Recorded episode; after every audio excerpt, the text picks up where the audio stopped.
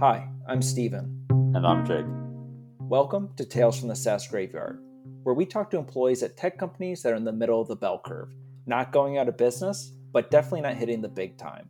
The SaaS Graveyard is a purgatory populated by companies that have made it to annual revenues in the 30 to 50 million range, but can't get to the next level, which is pretty impressive outside of Silicon Valley, but frowned upon here. We interview folks in various roles about their experience working at companies like this. We're looking to see what common themes emerge across industries and roles. Today, we will spend time with our friend Chris, who is the first employee at RecruitForce, a candidate screening tool for small businesses. This is a little different than our normal shows, as Chris joined two co founders to make a three person company. He'll walk us through his year that he spent primarily as a developer at the self funded startup as they tried to find their product market fit. Jake, we both worked at companies with under 10 people. How would you compare the experience of working at a small company to that of a large company?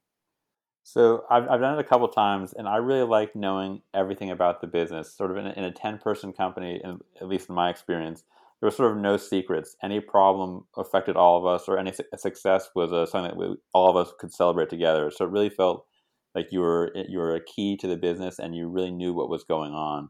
Um, things I didn't like is it felt very easy to uh, change the the focus of the company, whether a very important customer or an investor uh, said something, it seemed like you would then scramble to, to something else. And so it was very hard to have long term focus uh, when you're such a, such a small company and things can change uh, very quickly. How about you?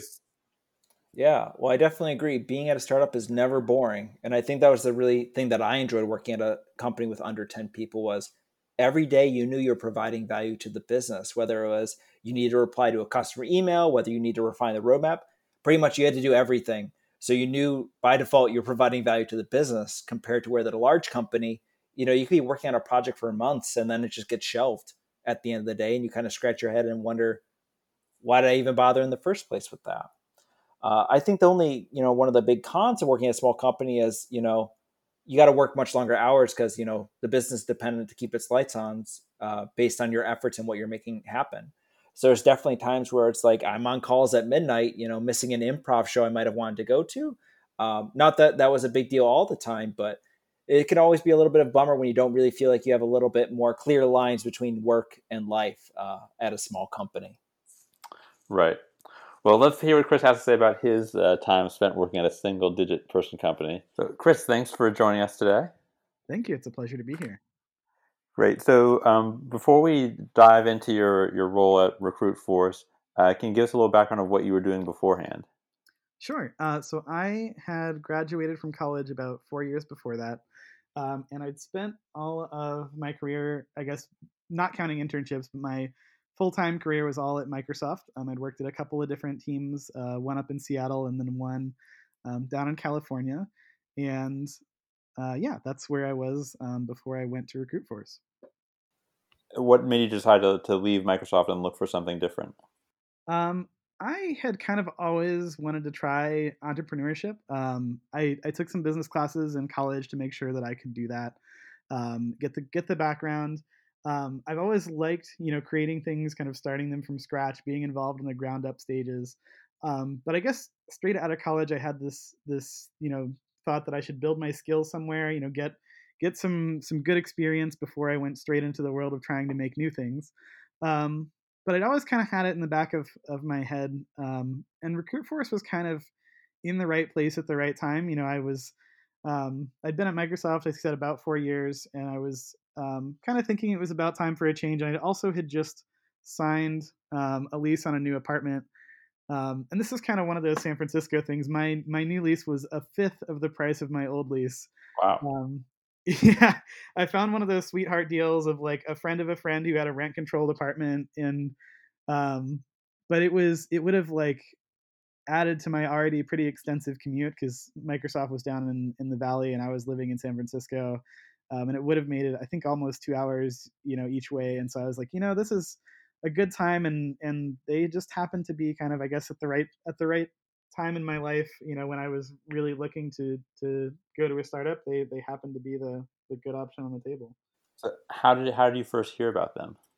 Um, it was so it was started by um, a, a, colleague of mine when I was working um, up in Seattle uh, at Microsoft. And so, um, and he knew they were looking for somebody who had, um, I guess when you're a small company like that, you need somebody with sort of a, a variety of skills. You know, he was looking for somebody that knew like the UX side of things and the business side of things and the technical side of things. And so he'd uh, been kind of pinging me saying, you know, like, hey, you know, we're looking for somebody who has interest, you know, in a variety of areas and can kind of do, um, you know, a, hold a variety of positions, I guess. You know, even though I, I technically had, uh, you know, one position which was developer, but really, you know, I did work on the UX. I did, you know, help them with some product stuff, and so they, you know, they were looking for somebody with that sort of diverse um, interest and skill set. And so th- this this co-founder that you've worked with previously, what were your impressions of impressions of him before uh, going to RecruitForce? Like, were you happy that he had reached out to you? Yeah, uh, he was definitely somebody I had really good, you know, camaraderie with, and I thought he generally, um, he'd actually come from some larger teams, uh, and was the team that I was working on was like his. Uh, oh, I need I need to be less stressed, and I'll find a an easier team to work on. So I, I'd known his like his background was in um, you know, some pretty impressive large product spaces. And so I was like, you know, this is um, a good dude with some good knowledge, and and was hoping to, you know, I guess, uh, you know, learn some some things from him as well. And now, like when you joined, the company was was very small. So was there really much of an interviewing process, or was it just more that this guy reached out to you and and then you eventually said yes? Yeah, not no no interview process at all. Actually, really, um, I guess because we'd you know we'd already worked together, and he you know was was the founder, and I was um, you know employee number one. I, there were two co-founders, so he basically you know talked to his co-founder, and I guess there was. I wouldn't necessarily call it an interview in the sense of like he, I didn't get like the normal interview questions, but there was like a conversation of like talking to his co-founder about my background and my interests and learning about a little more about the company. Um, but otherwise, I guess you know our our experience together, you know, spoke well enough for itself, and um, I guess the other thing too is there wasn't much financial risk for them because I was almost exclusively paid in in uh, equity, um, and so there wasn't it wasn't like they were you know shelling out you know tens of thousands of dollars on a on a risk on me. So right, so like after a few weeks it wasn't or, or a few months they could just cut cut their ties to you essentially. Yeah, exactly. And were you at the before you agreed to accept? Were you looking at anywhere else, or was this the only one that you were ta- only other company you were talking to? I think I I looked a couple other places um, that were I guess actually larger, still startups but larger. You know, the 100, 150 size companies. Um, but I I liked this one because I like I said I did want to build something from the ground up. Um, it had somebody I knew and I trusted that I'd work together. I knew we could work together well. Um, and I thought it would, you know, give me some insight into. I, I also had this a, a plan to do my own startup one day, and I figured you know, if I if I was along for the journey of another startup, it would give me a lot of the um, insights, uh, you know, that I would hopefully be able to use on my my own startup later. You know, you mentioned that the you were paid primarily in equity. Um, did that concern you at all, or was that that really exciting? The thought that like, oh, I might be able to become really rich from this uh, experience. Uh, I think it was more of the latter, mostly, and I, I I had I didn't have that many expenses other than I guess rent um, when I was at Microsoft, you know, but I was pretty good at saving, so I wasn't in a position where like financially I had any. I didn't have any financial obligations.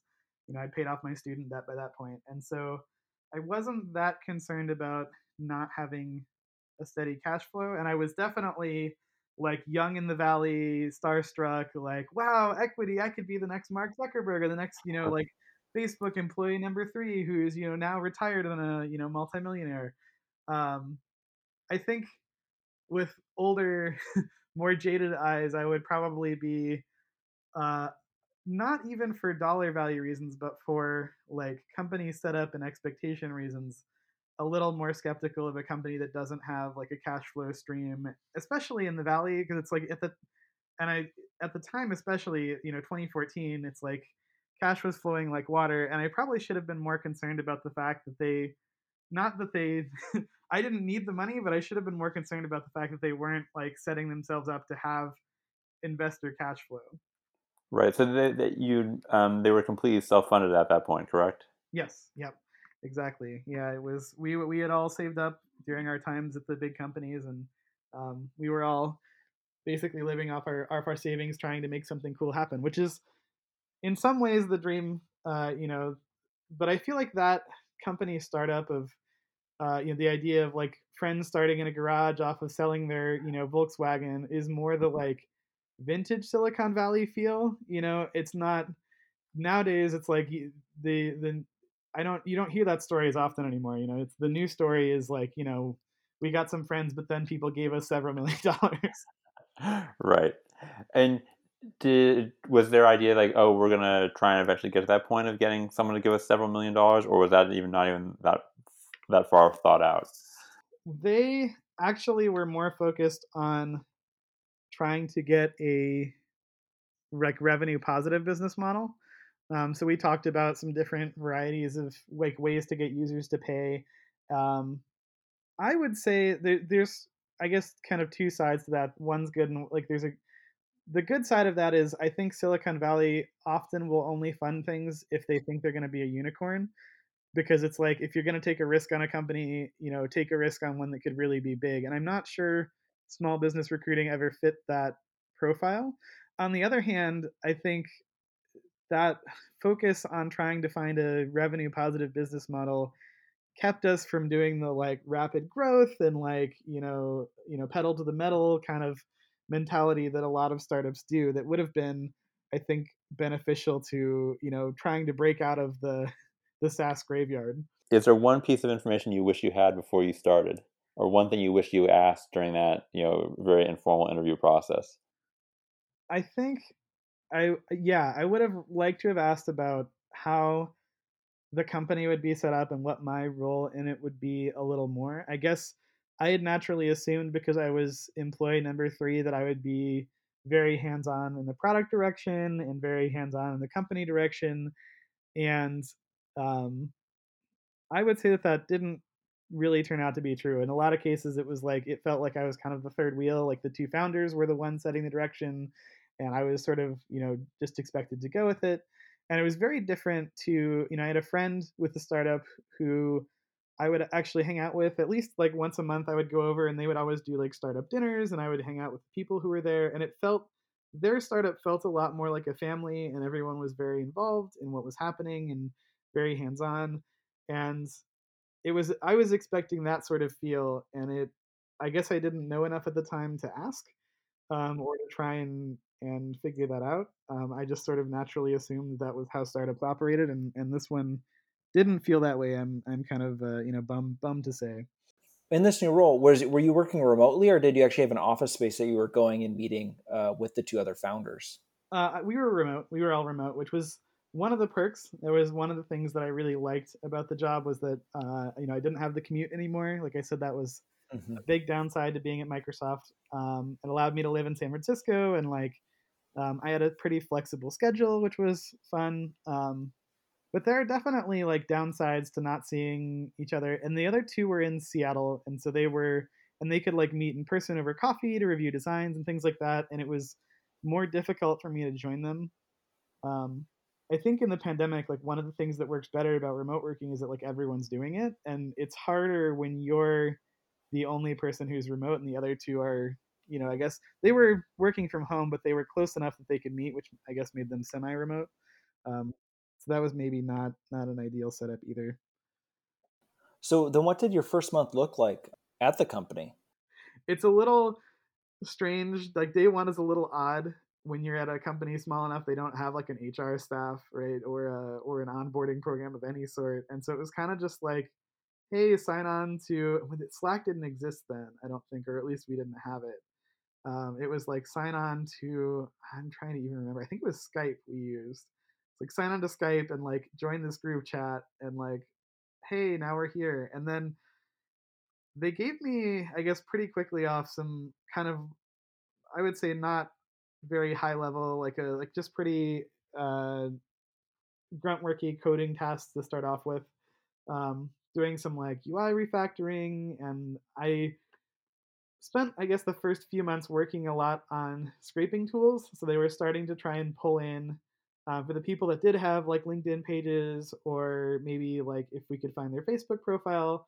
So I started writing some tools um, that would help with that, which was um, interesting. And this is also when I was at Microsoft, I was a PM, and so jumping into like writing scraping tools was definitely a big transition. Um, mm-hmm.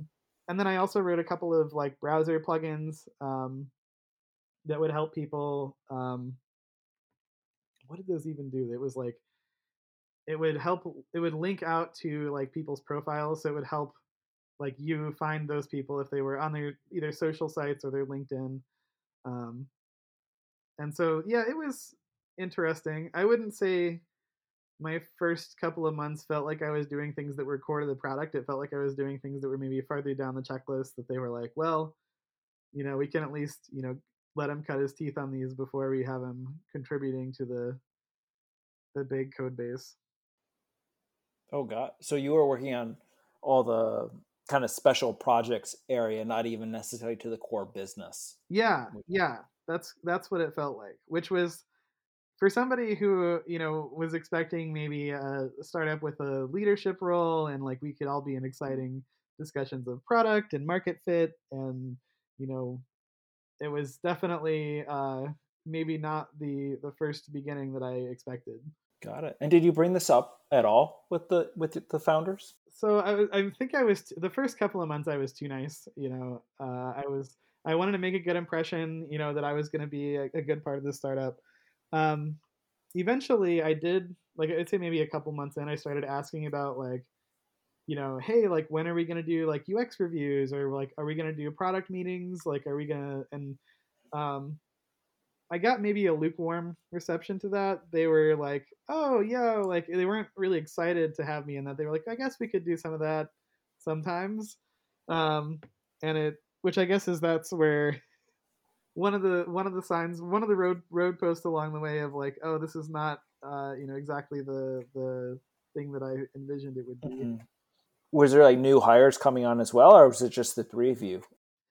Yeah, they would. So over the course of my year, they would occasionally bring people in. Um, so it would sort of fluctuate um, with like a couple other people. Um, I was the only one who was like full time, but they would bring in like a UX guy for a couple of months.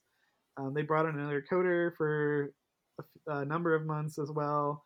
Um, a lot of times, I think they were. It was like they were people who maybe were doing this as like a side project after work and not as a as their mm-hmm. full time job. Um, and those people, I mean, they were all.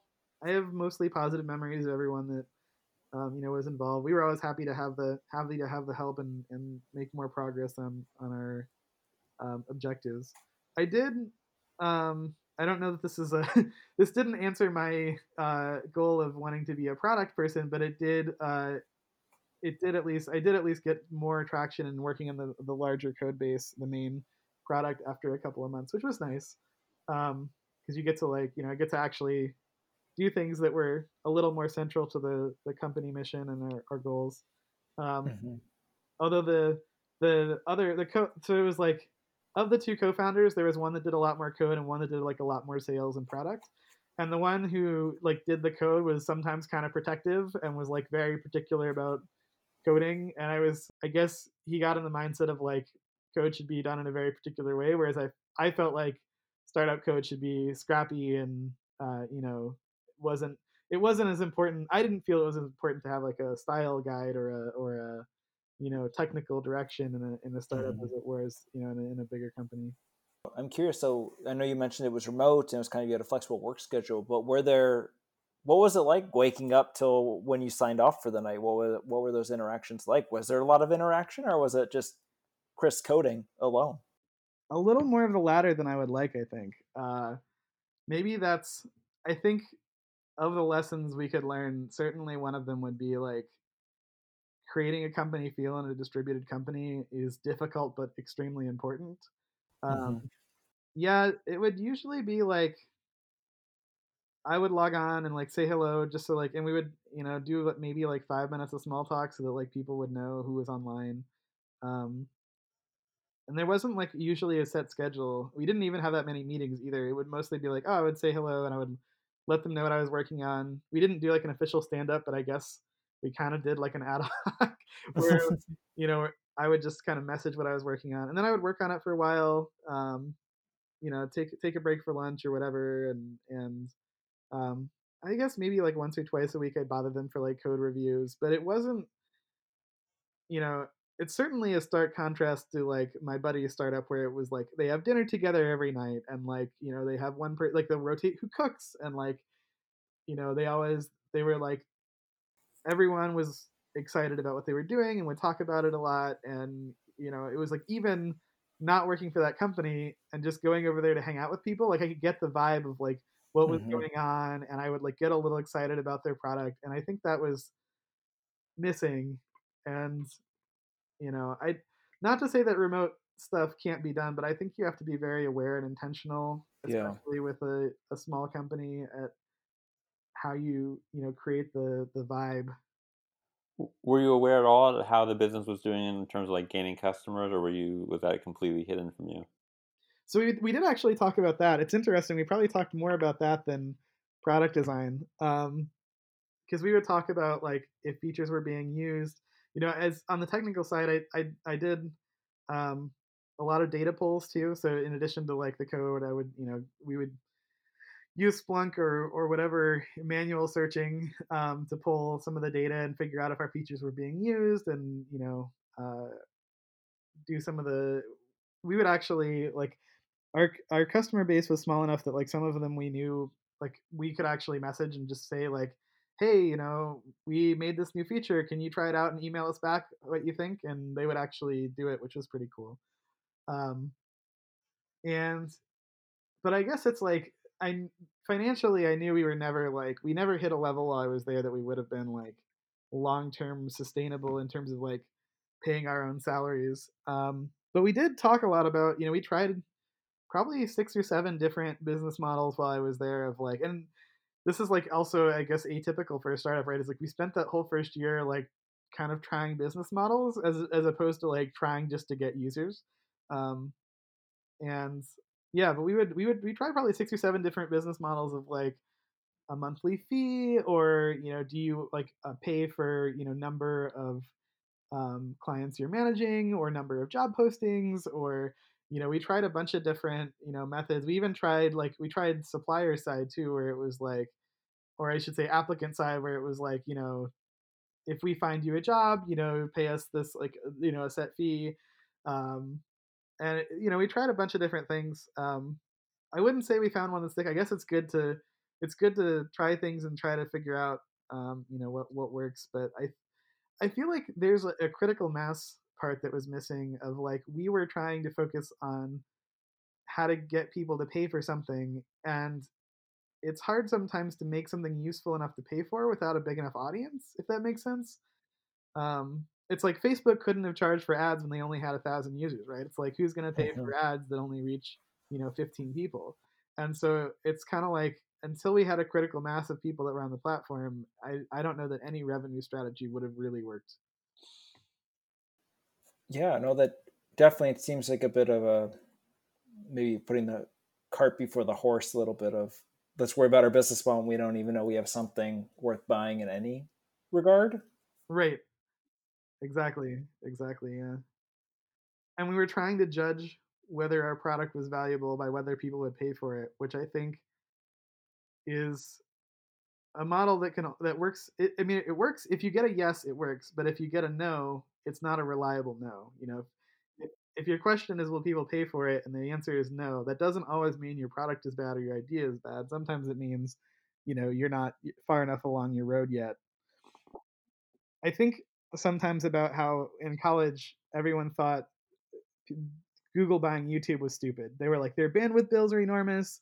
You know, everything's free. Like, this is going to end up being a real boondoggle. And now it's like an enormous moneymaker. And it's like, oh, they just weren't, it wasn't that their product was bad. They just weren't far enough along their path yet that it was like, you know, a moneymaker.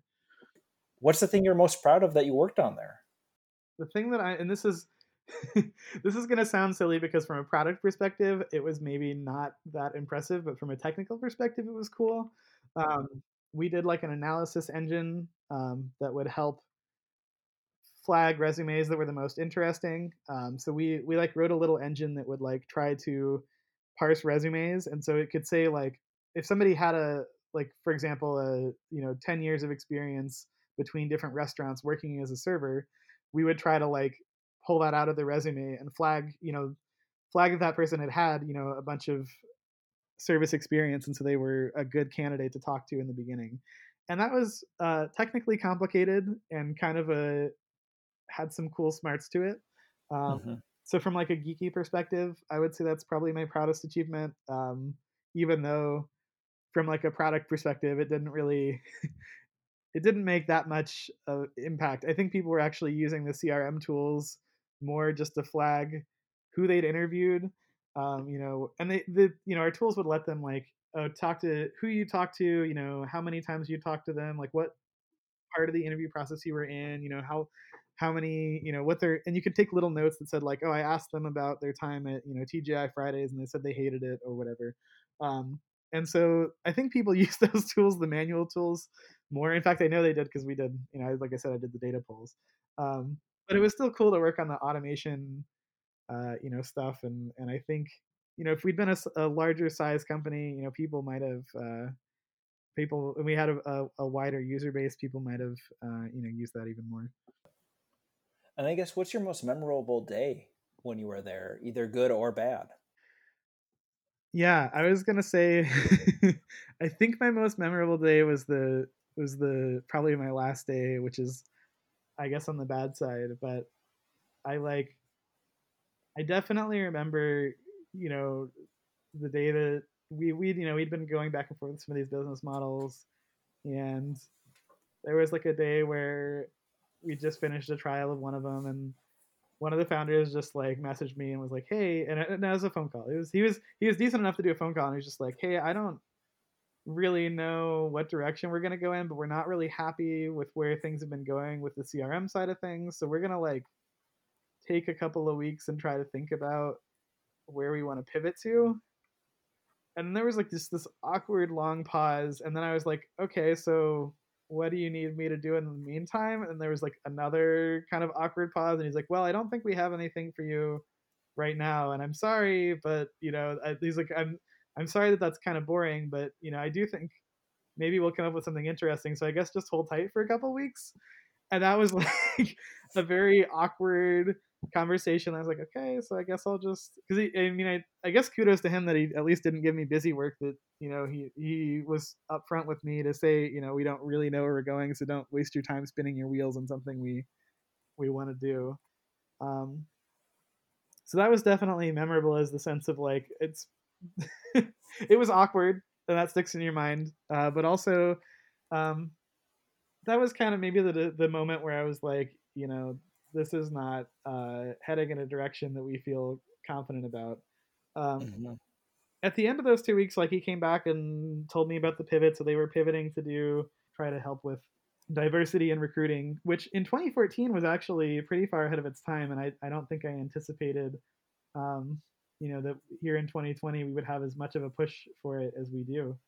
Um, but it was like that's such a drastic product change, you know, to go from mm-hmm. all these and they basically took all the crm tools that we've been working on for a while and it was like oh no we're not gonna you know we're not going to use any of these and i was frankly pretty bummed about that because people like the crm tools you know i'd worked on those and i thought we were solving real user problems and i and we were solving real user problems but they weren't making us enough revenue to keep going with it and so that was I guess depressing in a in a like mildly depressing. I was it wasn't like I didn't launch into like a life you know depressive moment, but it was mm-hmm.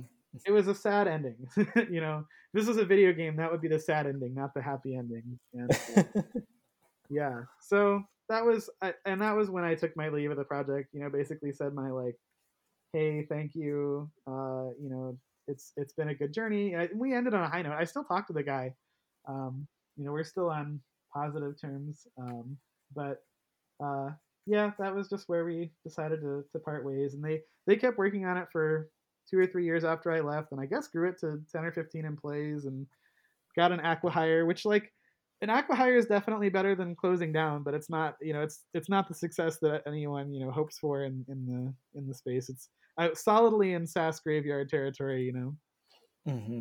So, um, I guess one other memorable day is like the day that they told me the pivot, and then I was like, and then the next day when I kind of told them that I thought about the pivot and was not going to stay around for it, and my boss was like asking me about, you know, like what do you think you'll do, and I told him like some of my startup like personal startup ideas, and he was like, you know, actually, those ideas sound really cool. If I were you, like, I wouldn't blame you if you decided to go for one of those instead of ours. Like, heck, like those are good. And I was like, uh, cool. I mean, it made me feel good about my ideas. Uh, you know, but uh, it was, uh, yeah, it was all yeah, memorable. I guess the end is always memorable. You know prior to them saying that you know we're going to do a pause on what we've been doing and, and, we're going to rethink the business had you been thinking of leaving on your own terms before before that?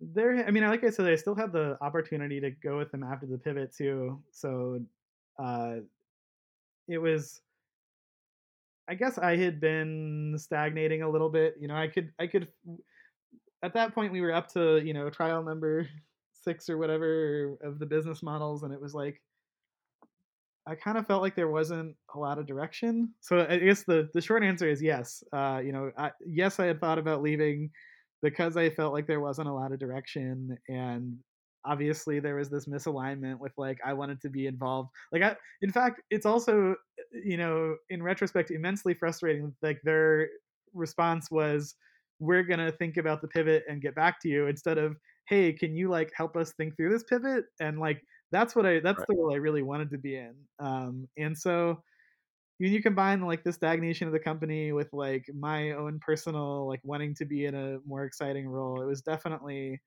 you know a, a, a time where I was not not super happy with how things had gone and, and didn't feel like there was a bright future ahead and and yeah had had been had been thinking about you know is this something I want to stick with or or move on from. Right, but if they had said instead, like, "Hey, fly up to Seattle for next week, and like, let's all sit down in a you know in a room together and, and come up with like what we want to do the next three months," you might have been more interested in, in that pivot if you had been part of it. Oh yeah, I think so for sure. If if it had been like something we all came up with together, and I like, you know, knew the rationale for it and felt like it had a bright future, and and that I'd had a say in it, yeah, I would have been a lot more interested in hanging around for that for sure. Yeah, did, did they ever fly you up to all be in the same room, or was it always just virtual? Um, a couple of times, yeah. Um, actually, I would I we combined it with like I I still have friends in Seattle, so I probably go up there like once a year, and so like a couple of times I was just like, oh, you know, like this would be a good week to like we can I'll come up, you know, like we'll do a couple two or three days of work in the office and then like I'll, you know, hang out for a weekend with my friends and then, you know, head back down. So I did, you know, we did have some in-person planning sessions. It was, you know, good to good to see people in person. Um, but you know, it it didn't really, I guess, cross the gap of, you know, feeling like I was that that third wheel. It. So even in person, you never felt like, oh, I'm part of this. I'm part of this decision making process not not not as much. I mean, it was better. It was it was better to be there and uh, be talking to, to them, and you know, and when you have a whole day in person, eventually, like there's we didn't have like enough code to fill up a like a we didn't have enough technical discussions to fill up a whole day, so inevitably, like it would turn to product or you know business direction, but it didn't. It was never like in a place where it was like it felt like I was intentionally I wasn't up there for that purpose, I guess. You know, they weren't like come up here so we can talk about product. It was like come up here so we can like, you know, have a an in-person time and we'll work on some code and then product happened to be a thing that came up if that makes sense. So Yeah. Yeah. Um, it was I wish it had been more felt more more involved for sure. Right.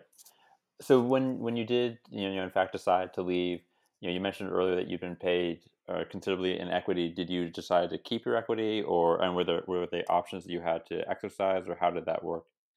So unfortunately, it was because they were pivoting so much.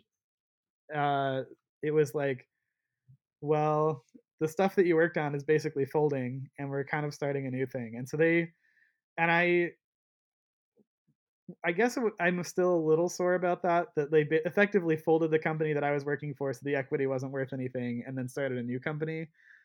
Um, but just still the same two guys, right? The same two guys, different different title. They renamed it, like I said. So that was the thing. Was like I don't know if they took any of the code that I worked on.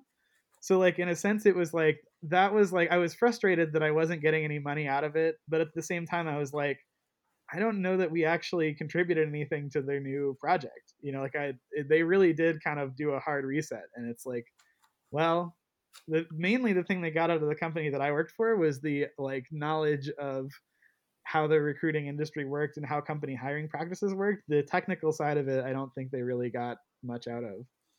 Right. So it was. I, I mean, I don't.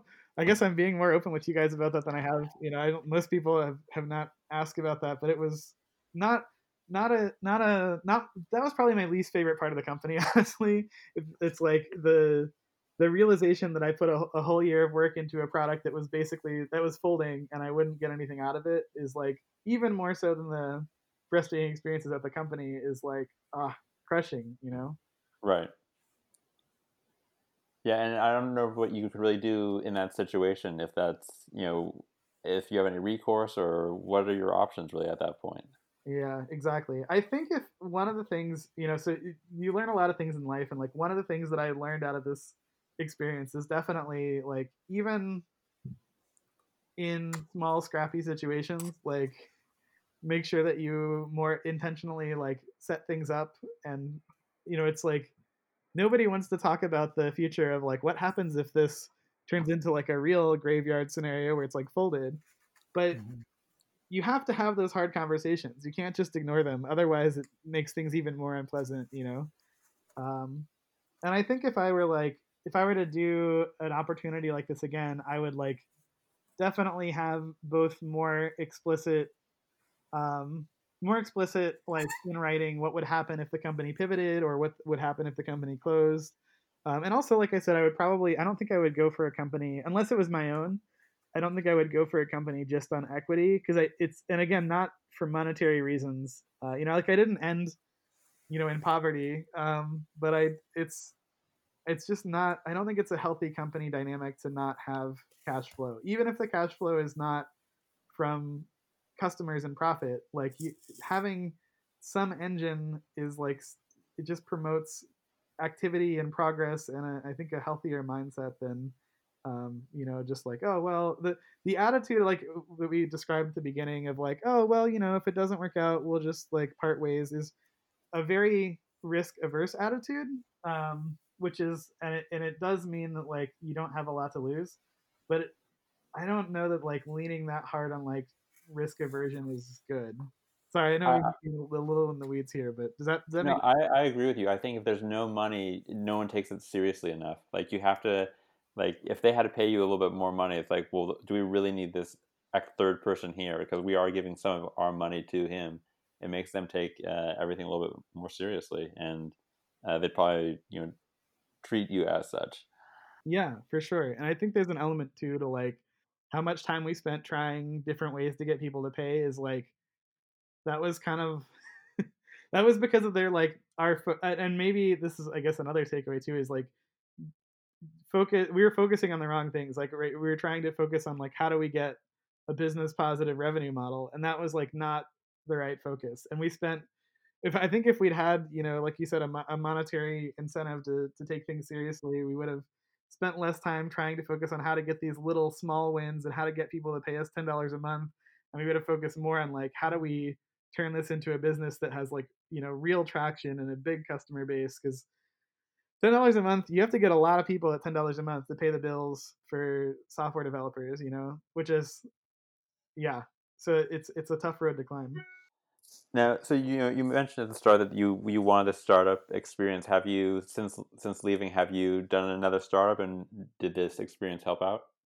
Yeah um i did another startup with a couple of friends um after that um different lessons from that one but i do think that this the my experience at, at uh, RecruitForce definitely helped um, in terms of like appreciating industry connections and you know focusing on product development more so than like business model.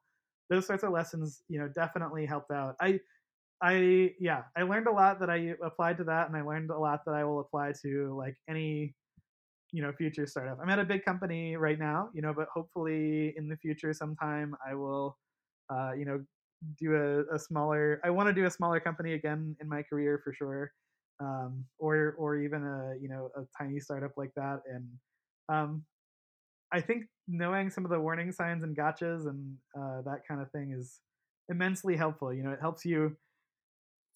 I think the most helpful thing is always to pick the right opportunity. You know, it, looking at it, it's like you can try to change the company that you're in, or you can try to, you know, influence things. But the easiest thing to do is to like pick the right opportunity from the beginning, um, rather than trying to, you know, shift what is maybe a, a stagnated company into a, a, a, you know, positive direction. Definitely. And so, our, our always our closing question: If you had a time machine, can go back to early 2014, and you know this co-founder is asking you to join, would you still take the offer, knowing knowing what you know now, having had that experience? Uh, I wouldn't take it on the same terms. I would definitely negotiate to either be to be like a another co-founder, um, with like more explicit involvement in the company direction um, and try to make it like a, a trio of co-founders or I, I would have been out. I think there are companies where being employee number one is very lucrative and exciting. Um, and this was not one of them. And I think like knowing that in retrospect, it's like either I would have had to have been in a role where I could turn this into a more lucrative company or you know at least be more involved and get more out of it or um, you know it's it's not worth uh, that company was not you know structured to be a huge growth company that's where it's you know being employee one's going to turn into like a you know a, a, really exciting you know high power position so yeah that's that's what i would say yeah it, under different terms maybe if we you know if i'd been a co-founder, but not not as employee number one, not for that opportunity for sure. Great. Well, thank you for sharing all of your experiences with us and uh, for joining us today. Oh no, my, my pleasure, and I hope uh, someone listening gets gets some value out of it and, and can avoid uh, avoid getting stuck in the in the uh, SaaS graveyard. So I think I guess that's also one thing is like too is if you can recognize these warning signs, you can like at least you have the opportunity to jump sooner. You know, you don't have to wait a whole year to recognize and go like, "Hey, this is not working out." You know, and and uh, hopefully some of those warning signs help people recognize if they're stuck in stuck in stagnation land and, and get to somewhere more exciting.